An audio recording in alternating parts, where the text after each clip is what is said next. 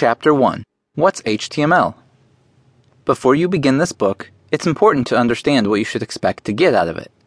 On any journey that we embark, we have to know the destination and the stops along the way. The intent of this book is to lay a foundation for learning about and developing websites using HTML. We'll cover the basics of HTML and web browsing and point you in the right direction to continue your learning experience. We have also set up a website for you to go through additional tutorials and post questions on our forum. You can find this additional information at what'shtml.com. A very brief history of the Internet. The Internet was created in part as an experiment by the Defense Advanced Research Projects Agency, DARPA, for the U.S. Department of Defense, DoD. The first Internet was known as ARPANET, and computers were connected together by existing phone lines. By the end of 1969, four host computers were connected. By 1973, ARPANET had two international computers, one in London and one in Norway.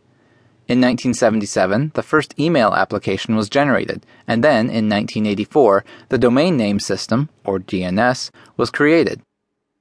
This innovation was significant because it allowed users to connect to a computer using a friendly name, like what'shtml.com, instead of an IP address. In 1990, the first web server was born. Tim Berners Lee, a British research scientist, invented a more efficient way of sharing information between computers, which is now known as linking. He created the web. While at CERN, he created the standards for Hypertext Transfer Protocol, HTTP, Uniform Resource Identifier, URI, and Hypertext Markup Language, HTML. In this book, we'll be learning HTML.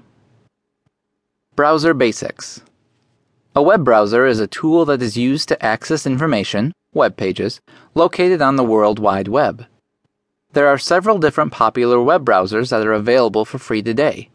In order of popularity, at the time this book was written, the top five are Chrome, Internet Explorer, Firefox, Safari, and Opera.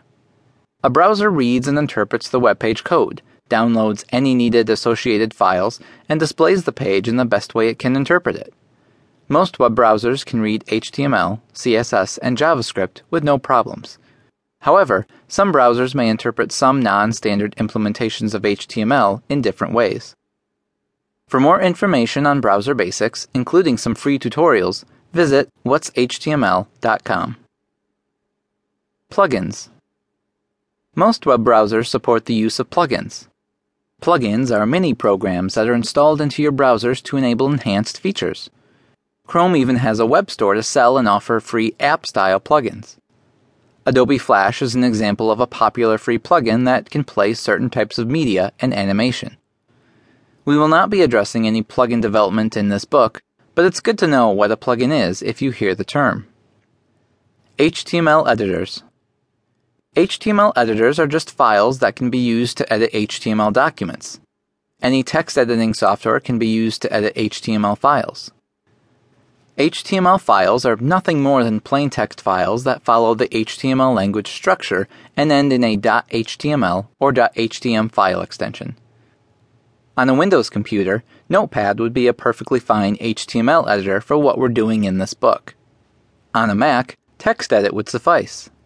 For more advanced items and for some help with your coding, I would recommend a tool like Adobe Dreamweaver or Microsoft's Web Expression.